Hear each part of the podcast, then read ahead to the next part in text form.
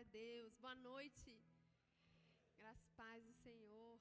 Vocês estão bem? Estão felizes? Amém. Mais ou menos? Se anima, meu irmão. Se anima, porque Deus tem algo para fazer na tua vida hoje. Amém?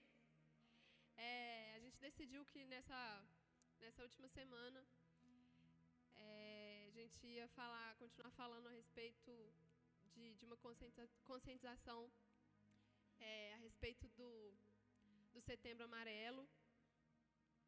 É, então, a palavra de hoje ela é direcionada nesse sentido. Amém? Nós vamos falar sobre como Deus olha para nós, é, como Deus trata as nossas emoções, como Deus reage às nossas emoções. É, lá no Salmo 61, abra a tua Bíblia aí. Salmo 61, no verso 2.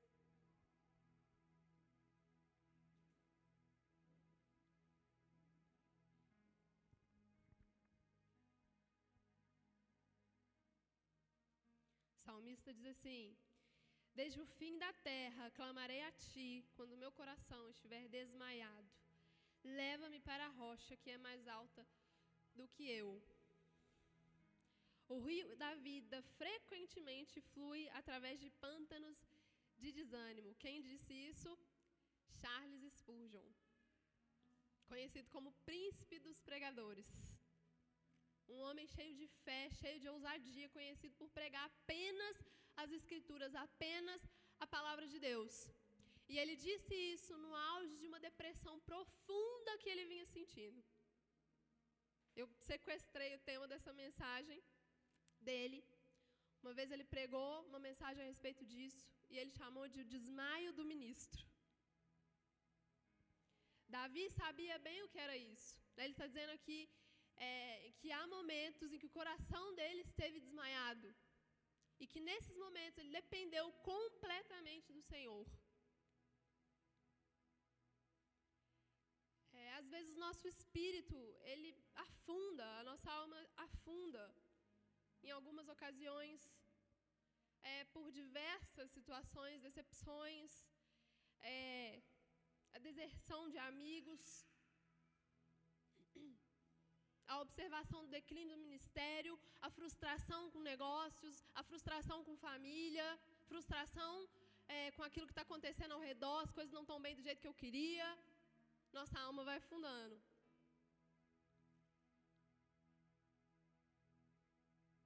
Davi sabia bem disso. Davi, um adorador, um homem cheio do Espírito de Deus. O segundo rei de Israel, um guerreiro de mão cheia. Sabia bem o que eram os altos e baixos da vida. Eu costumo dizer nada como um salmo após o outro, né? Que a gente vai lendo os salmos de Davi, tá assim, né? Ah, meu Deus, eu vou morrer, tá tudo ruim, tá tudo bem, tá tudo ótimo, Deus é bom. Ai, meu Deus, tá muito ruim. Vai ficar bom, Deus é bom. Louvado seja o nome do Senhor. Então, às vezes, a nossa vida flui né, dentro dessa oscilação de emoções. Às vezes, a gente passa por tempos, né, por fases que roubam o nosso fôlego. Eu sei, meu irmão, o que, que é.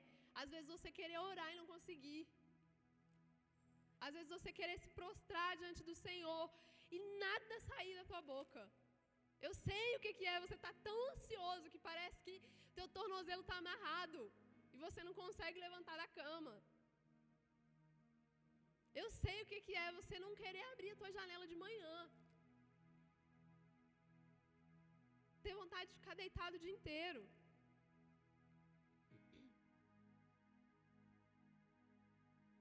Muitos de nós que acreditamos em Jesus, a gente não consegue admitir isso para a gente mesmo, né? Que às vezes a gente perde a nossa imunidade e a gente se vê fraco, fragilizado.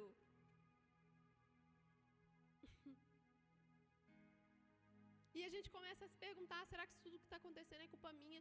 Será que Deus tem culpa nisso? Será que eu estou abandonado?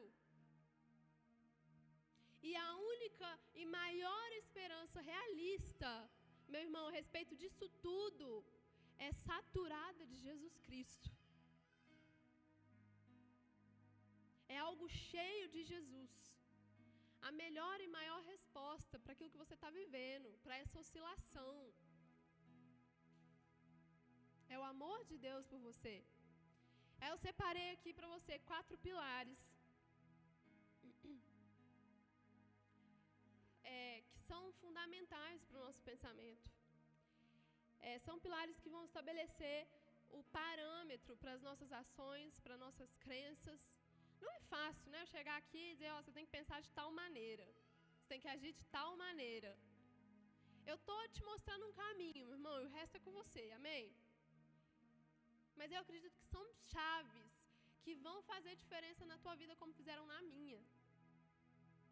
Primeiro parâmetro: Deus me ama. Eu sou amado incondicionalmente. Em Gálatas, no capítulo 5, no versículo 6, o apóstolo Paulo diz que a fé opera pelo amor. A fé depende do amor que eu sinto pelas outras pessoas. Não é bem por aí, eu acredito. Eu acredito que a nossa fé, ela opera quando nós confiamos no Senhor. Confiamos no amor de Deus. É impossível, meu irmão, confiar em alguém, se entregar para alguém, sem saber se essa pessoa te ama de verdade. Muitos de nós, às vezes, nós colocamos limitações para nós mesmos, para a nossa fé, porque a gente não consegue crer no amor de Deus por nós. Versículos sobre isso a gente lê vários.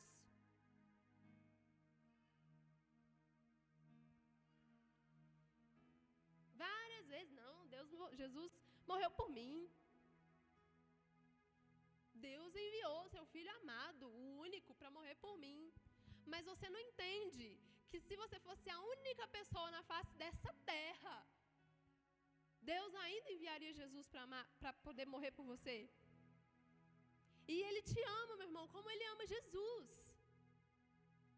Porque o sangue de Cristo foi colocado sobre a tua vida. Então, quando você se aproxima do trono de Deus, Ele olha para você e fala: Oh,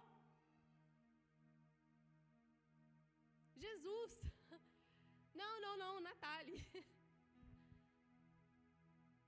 Porque a natureza dele é a sua natureza.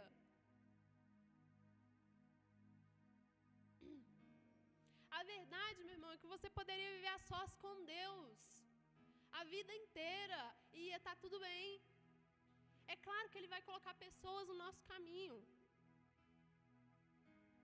Mas, se você se sente só, se você se sente rejeitado, abandonado, saiba que Deus é o suficiente para você. Ninguém no mundo pode te amar mais. Se te falta um pai, ele é teu pai. Se te falta um amigo, ele é teu amigo.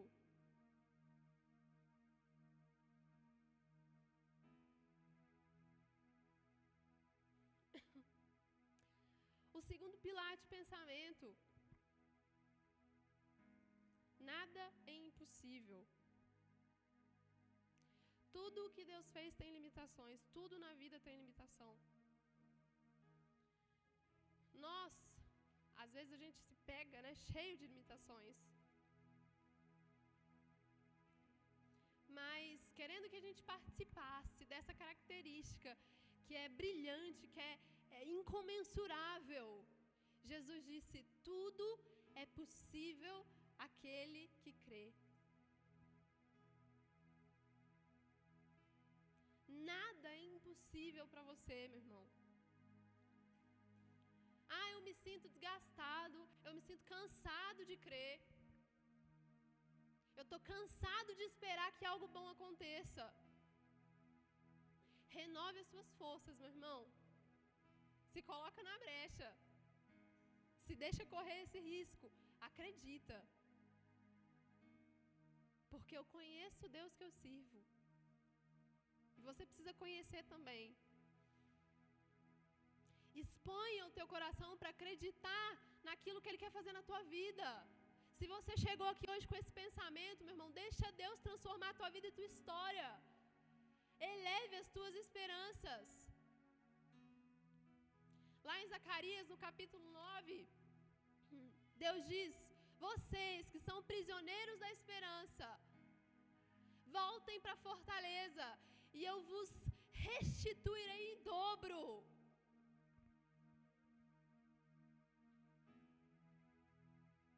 Você que se apega àquilo que Deus pode fazer.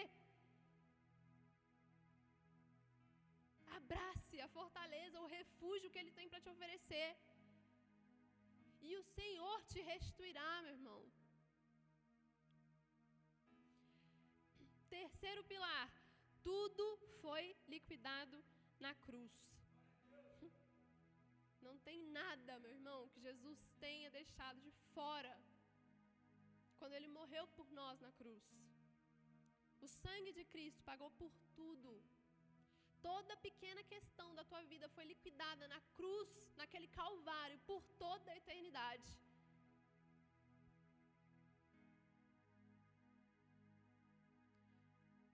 Você precisa confiar nele, porque o Senhor pensou em tudo. Nós estamos servindo aquele que pensou em tudo.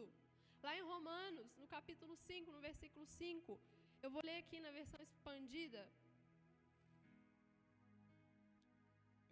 Tal esperança não nos deixa desapontados, nem decepciona ou envergonha. Você entende isso, meu irmão? Pois o amor de Deus tem sido derramado em nosso coração através do Espírito Santo que nos foi dado. Enquanto éramos fracos, impotentes para nos ajudarmos a nós mesmos, no tempo oportuno, Cristo morreu pelos ímpios. É anormal alguém querer dar a sua vida por outro, mesmo que seja por um homem bom e justo. Talvez uh, por um bom feitor, nobre, amável, generoso, alguém se encoraje a morrer. Mas Deus mostra e claramente prova o seu amor por nós pelo fato de Cristo morrer por nós enquanto ainda éramos pecadores. Portanto, agora que estamos justificados, perdoados, absolvidos, feitos justos, e Ele nos trouxe ao relacionamento certo com Deus, através do sangue de Cristo, quanto mais seremos salvos por Ele da indignação e ira de Deus. Porque enquanto éramos inimigos, fomos reconciliados com Deus através da morte do seu filho. Agora que estamos reconciliados, é muito mais certo sermos salvos, diariamente libertos do domínio do pecado através da sua vida. Que poderoso isso, meu irmão. Não tem como a tua vida ficar confusa com isso. Quando você lê, enxerga, entende isso. Deus quer que você esteja livre de condenação, livre de culpa, de peso. Mas é necessário você ter fé e ousadia para poder viver livre disso. Você sabia, meu irmão, que não importa o quão culpado é, você sinta, quão culpado você se sinta, é, essa culpa toda não apaga o teu pecado? Porque a única coisa que apaga o teu pecado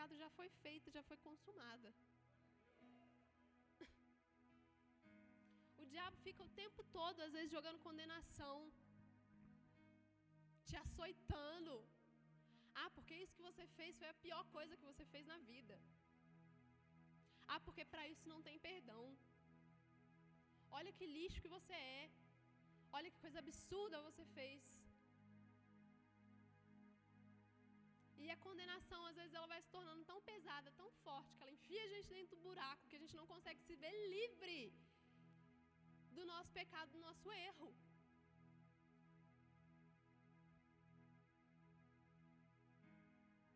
É o que eu disse, eu nunca vi culpa, remorso livrar alguém de pecado, meu irmão. A única coisa que te livra disso é saber que Jesus já resolveu isso na cruz do Calvário. Então, toda vez que é, vier um sentimento de condenação, uma voz de acusação na tua mente, você vai dizer: Senhor, eu te peço perdão, eu errei, Eu quero que o Senhor me cubra com o sangue de Jesus. Ponto final. O diabo vai dizer, mas você não vai ficar nem sobrecarregado com isso um pouquinho? Você vai dizer, não. Tá com Jesus. Eu já entreguei para Jesus. Essa nota ele já pagou. Não tem mais nada, meu irmão, que você precisa pagar. A condenação, é, eu acho assim que é um dos fatores mais fortes para a gente se sentir ansioso. Quando eu penso em gente que fica acordada de madrugada, eu penso em gente que está se sentindo culpada. Todas as vezes que eu fiquei acordada de madrugada na minha vida, eu estava pensando: por que, que eu fiz isso? Por que, que eu não fiz aquilo? Por que, que eu vim por esse caminho? Por que, que eu escolhi essa rota? Por que, que eu fui dizer aquilo?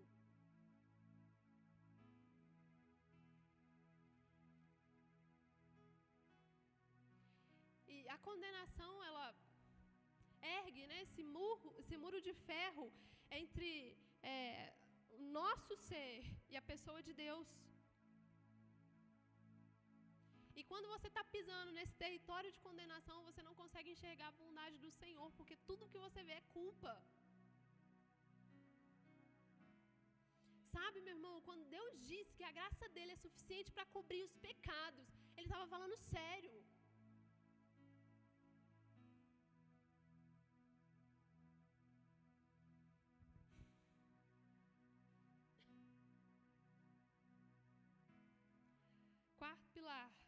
Sou importante. Então, primeiro pilar, Deus me ama. Segundo pilar, nada é impossível. Terceiro, tudo foi liquidado na cruz. Quarto, eu sou importante. A sua vida importa. A Bíblia diz que Deus soprou o fôlego de vida em você. Se Ele fez isso, meu irmão, porque você é importante. Às vezes você veio aqui hoje dizendo: essa é a última chance que eu me dou. Quero que Deus fale comigo. Deus está falando com você, meu irmão. Você é importante. Tua vida é preciosa. A Bíblia diz que nós somos menina dos olhos de Deus. Deus te trouxe ele aqui para dizer: Eu me importo. Eu quero ter um relacionamento contigo.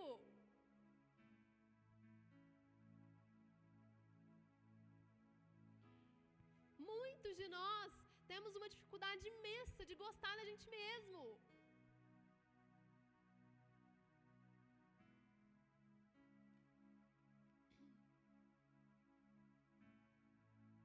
E isso é muito muito contraditório, porque a gente busca amor. Deus nos criou assim. A gente foi criado para amar e ser amado. E aí a gente começa a entrar numa paranoia de que ninguém está nem aí. De que não realmente a Bíblia diz o que ela diz e é verdade, mas não é verdade para mim.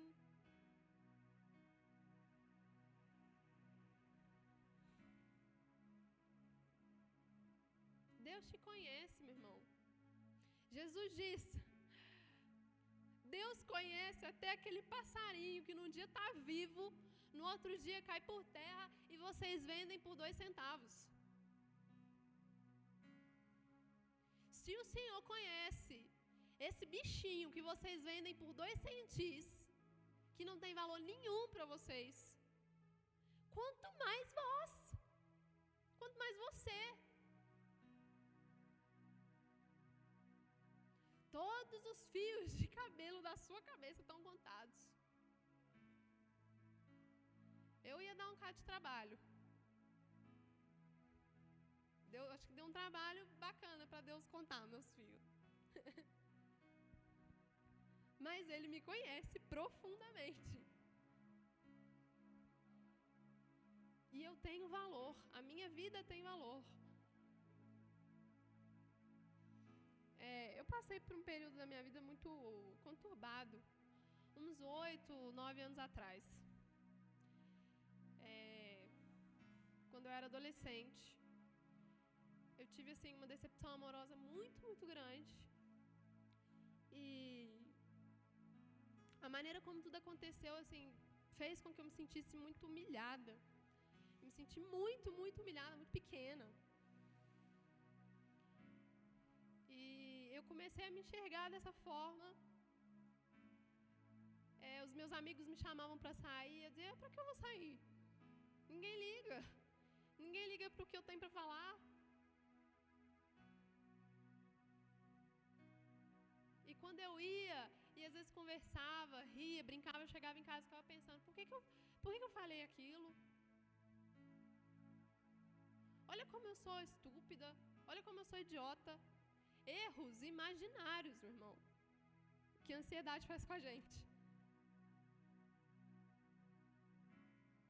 A gente começa a criar coisa na nossa cabeça e acreditar naquilo.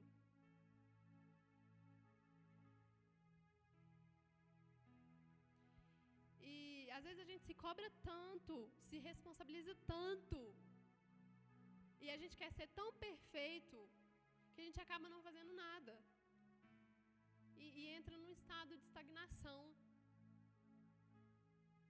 Eu conheço pessoas assim, pessoas que aparentemente não têm motivo nenhum para estar infeliz. Mas elas estão infelizes porque elas estão ansiosas, buscando aprovação.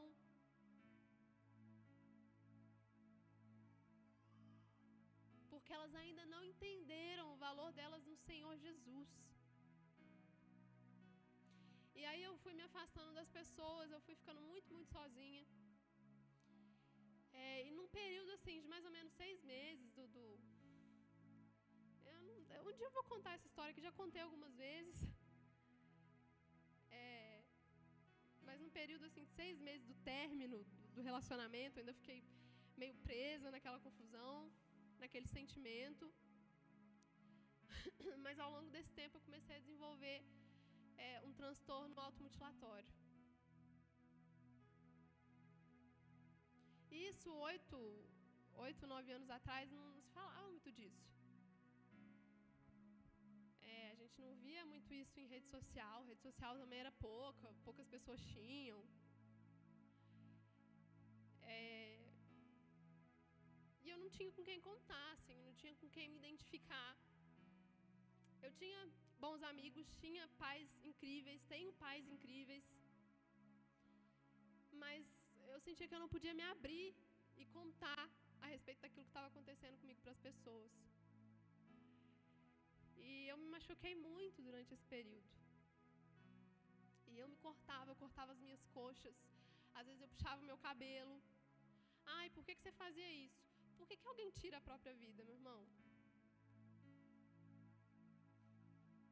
Eu até coloquei aqui uma outra frase de Spurgeon, ele diz assim: Eu sei pessoalmente que não há nada no mundo que o corpo físico possa sofrer que se compare à desolação e à prostração da mente. E o que eu senti era exatamente isso. Eu nunca planejei me matar, nunca planejei um suicídio, mas eu sentia que eu precisava de matar aquilo que estava dentro de mim de alguma forma e eu não tinha escape. E quando eu sentia dor, aquilo passava por dois minutos.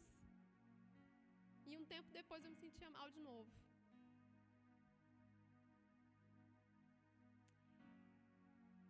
É, isso me faz lembrar de Elias.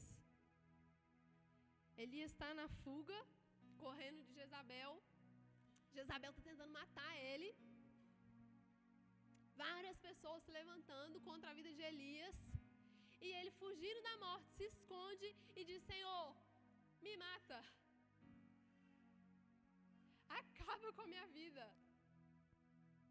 Faz sentido isso? Elias queria morrer? Se Elias quisesse morrer, Jezabel ia ficar feliz de matar ele. Era só ele ficar parado onde ele estava. Elias queria matar aquilo que ele estava sentindo por dentro. E aí ele diz: Eu não aguento mais, eu cheguei no meu limite.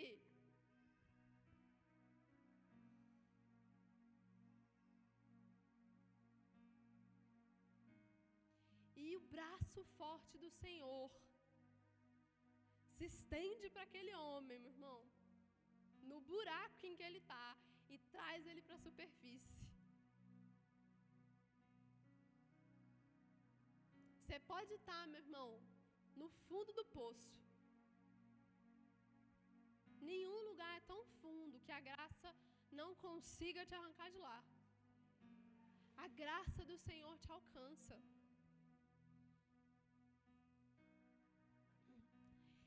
E muitas vezes o que eu fazia durante esse tempo era lembrar das promessas de Deus para mim. Ah, as promessas que um profeta entregou para mim. Não, eu olhava para a palavra de Deus e me apropriava daquilo ali. Dizia, isso é para mim. Eu disse, não, eu vou me levantar. E aí eu comecei a escrever versículos na minha Bíblia, versículos no meu caderno, nos meus livros, colava no, na parede. Eu dizia, Senhor, ainda que a minha carne meu coração desfaleçam, Deus é a fortaleza do meu coração.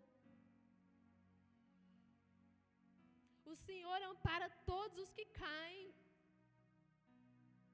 e ergue todos os prostrados. Toda vez que eu sentia meu espírito afundando, afundando, afundando, afundando, eu dizia isso. E eu sentia minha alma repousando em fé, tranquilamente, na voz do Senhor, na voz de Deus que vinha cheia de propósito, cheia de verdade, cheia de vida. Assim como Jesus fez no, naquele deserto. Eu disse: está escrito. E em meio a toda aquela tormenta, a toda aquela torrente de vozes que eu ouvia, eu conseguia escutar a voz do Senhor clara, audível para mim, me dizendo: Você importa. Eu vi o que fizeram com você.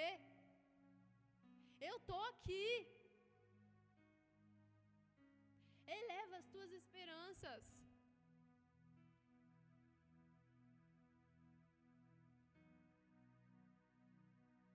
E foram nesses momentos que eu aprendi a respeito de Deus, a postura dele em relação a mim. E eu recontava as promessas dele uma por uma na minha cabeça. Um monte de gente fala: Nossa, você sabe um monte de versículo de cor. Eu falo: É, você não viu. Né? Oito, nove anos atrás o quanto eu tinha que repetir cada um deles para mim mesma. E o Senhor me alcançou.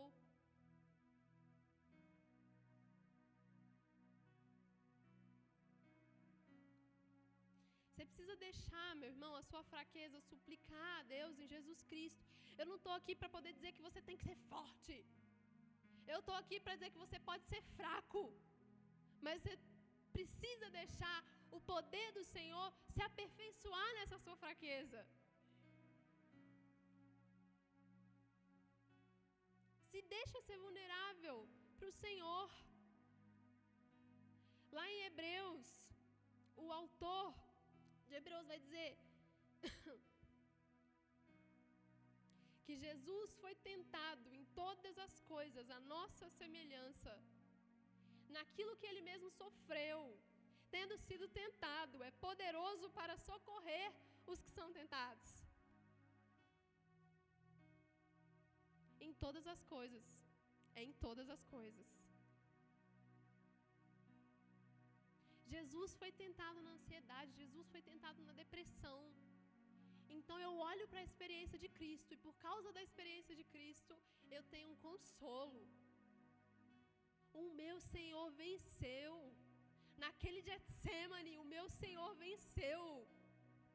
Quando ele se sentiu oprimido, sem saída, quando ele suou sangue, por conta da tamanha ansiedade que ele estava sentindo dentro do peito.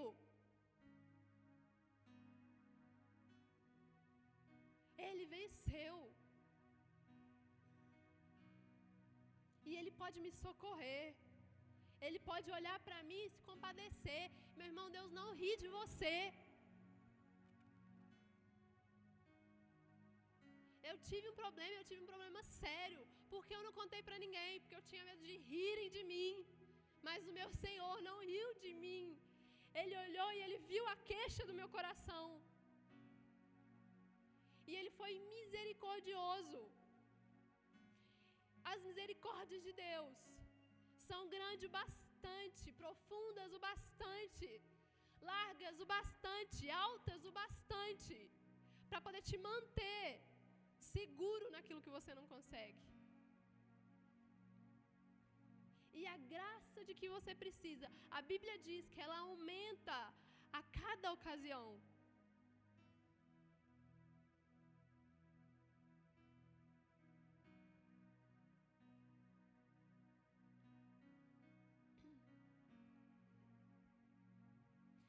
Em Provérbios, no capítulo 3. Vou abrir com vocês.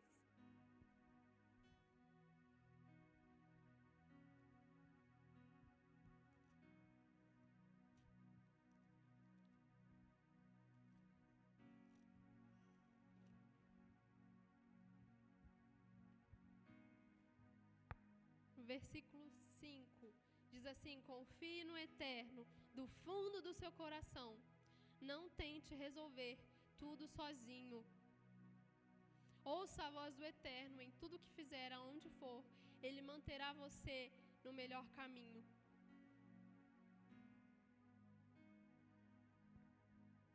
Deus está te chamando hoje, meu irmão, para você se erguer e para você lutar. Mas sabe como que você luta? Se escondendo atrás de Jesus.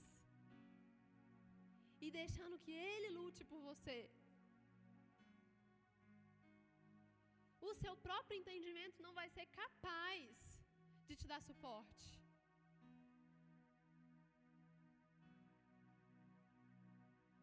Mas a tua confiança no Senhor, o fato de você reconhecer Deus em todos os seus caminhos, o que é reconhecer Deus? É você olhar e dizer assim: essa situação está difícil, mas eu reconheço o Senhor como o Senhor soberano de toda a situação. Eu reconheço quem Ele é. Muitos de nós sabemos que Deus é soberano, que Ele tem controle sobre tudo, mas poucos de nós sabemos que Deus é bom. Se você sabe que Deus tem controle sobre todas as coisas, por que, que você está inquieto? Porque você não tem certeza que o Senhor pode expressar bondade, misericórdia pela tua vida. Porque você ainda está em dúvida quanto a isso.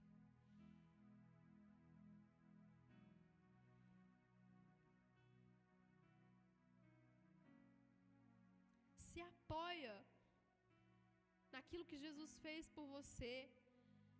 Nós não suplicamos a nós mesmos, ah, eu tenho que fazer, eu tenho que me colocar, mas nós suplicamos as promessas de Jesus. Quer saber de uma coisa? Essa voz aqui pode estar certa, pode ser tarde demais mesmo, exceto para Jesus. Você pode estar certo, o tempo pode ter passado para mim, mas para Jesus não. Pode estar certo, eu devia estar para baixo, exceto para Jesus.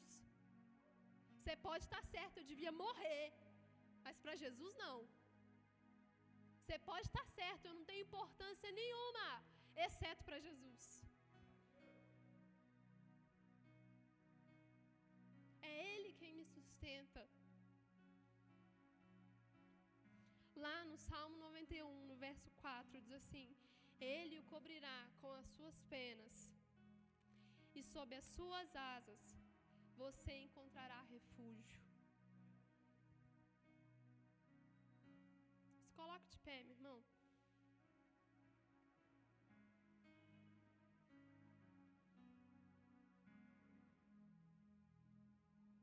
Eu quero que você saiba que se você se encontra numa situação assim, vulnerável, em que a tua alma, os teus sentimentos estão vulneráveis, você precisa falar. Amém, meu irmão? Tiago vai dizer isso lá na epístola dele. Ele diz: Está alguém entre vós aflito? Ore.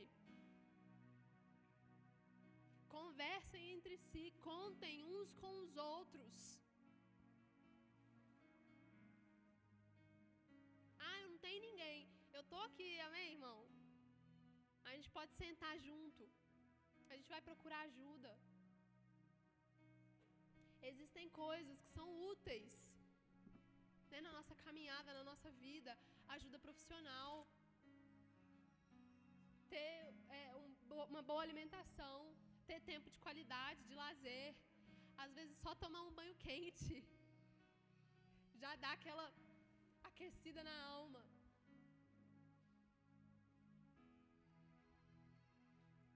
Então eu quero que, que você feche seus olhos.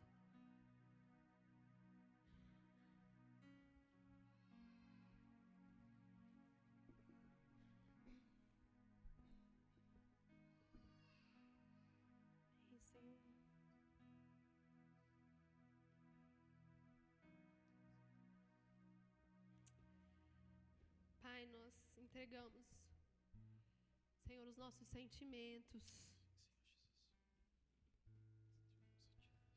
os nossos pensamentos ao Senhor. Deus, nós reconhecemos que nós não temos condições de ter controle de tudo, sobre tudo.